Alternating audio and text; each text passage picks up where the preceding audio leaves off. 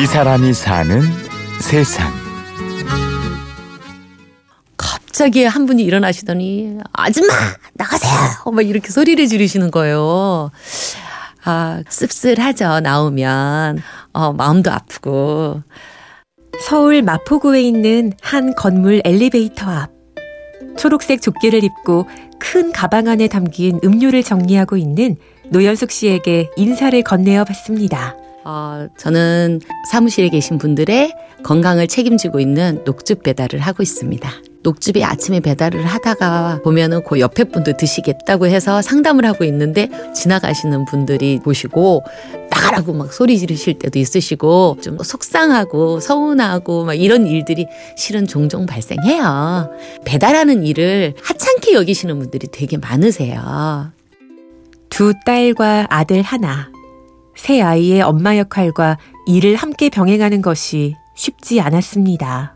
처음에는 아이들이 어리기 때문에 돌진한 아이 놔두고 시작을 했거든요. 그래서 불편한 점도 많았고 어려운 점도 많았는데 아이들한테 세상이 많이 힘들고 어렵다라는 얘기도 많이 해주고요. 실은 방학 때 아이들을 이거를 알바를 시켜요, 제가.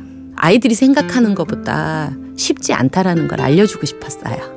그래서 배달하는 거, 또 수금하는 거 이런 것들을 아이들한테 직접 보여주기도 하고 또 아이들한테 알바를 시켜서 또 자립심도 키우게 하고요.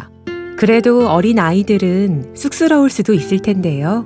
처음에는 쭈삣쭈삣하고 어떻게 들어가 엄마 무서워 막 이랬었거든요. 그런데 엄마가 하는 일이고 엄마가 이걸 해서 너희들 공부를 가리키는 건데 너희들이 부끄럽게 생각하면 엄마도 자신감이 없지 않겠느냐고 엄마가 하는 일이니까 한번 해보라고 그렇게 권유했어요. 그랬더니 아이들이 또 잘 따라와 줬어요.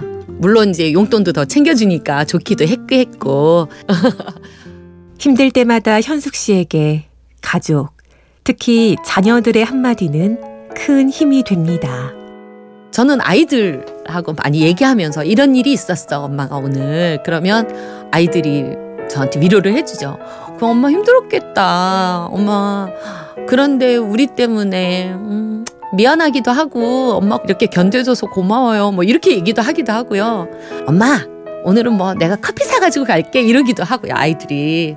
그래서 뭐 아이들 보고 참죠. 네.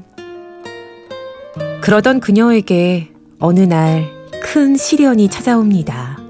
근데 제가 어, 5년 전에 유방암을 발견을 했어요. 아, 죽었구나. 아, 내 나이 45세. 아, 나, 내가 이제 아이들 곁을 떠나야 되나? 어. 하지만 현숙 씨는 그녀만의 긍정 에너지로 다시 일어섭니다. 많은 아픔을 가진 사람들이 있잖아요. 육적으로 아픈 분들도 굉장히 많은데 그분들에게 할 수만 있다면 일을 하시라고 얘기해 드리고 싶어요. 제가 그 유방암을 앓고 방사선 치료를 받으면서도 이 일을 놓지 않았거든요. 그러다 보니까 굉장히 빨리 회복을 했고요. 뭐 병원에서 완전한 완치 판정을 내려준 건 아니지만 중증 환자도 끝났고요. 요즘에는 재밌어요. 이 일이. 제가 나이가 50인데 이 나이에 일을 할 수 있다라는 것도 좋고요. 만날 수 있다라는 것이 좋고요. 또 찾아갈 수 있는 곳이 있어서 좋고요.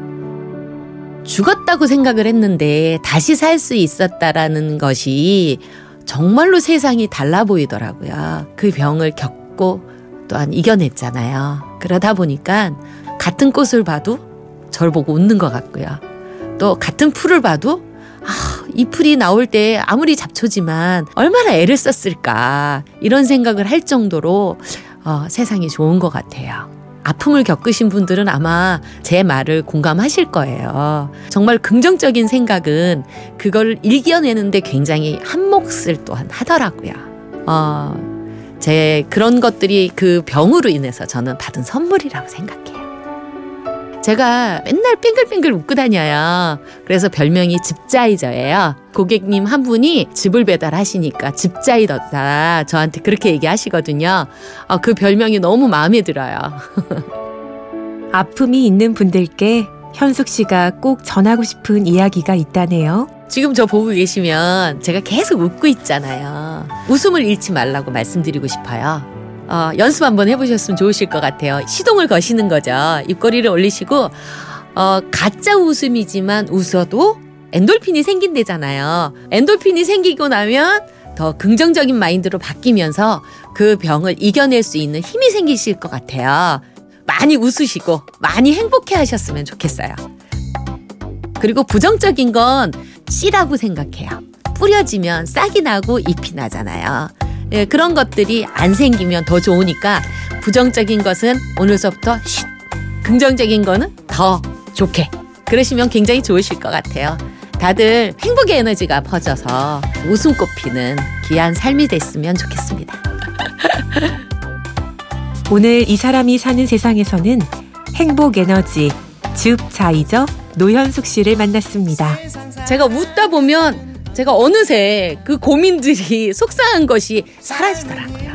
그러니까 웃고 다니는 것 같아요. 네. 항상 힘든 것은 아니죠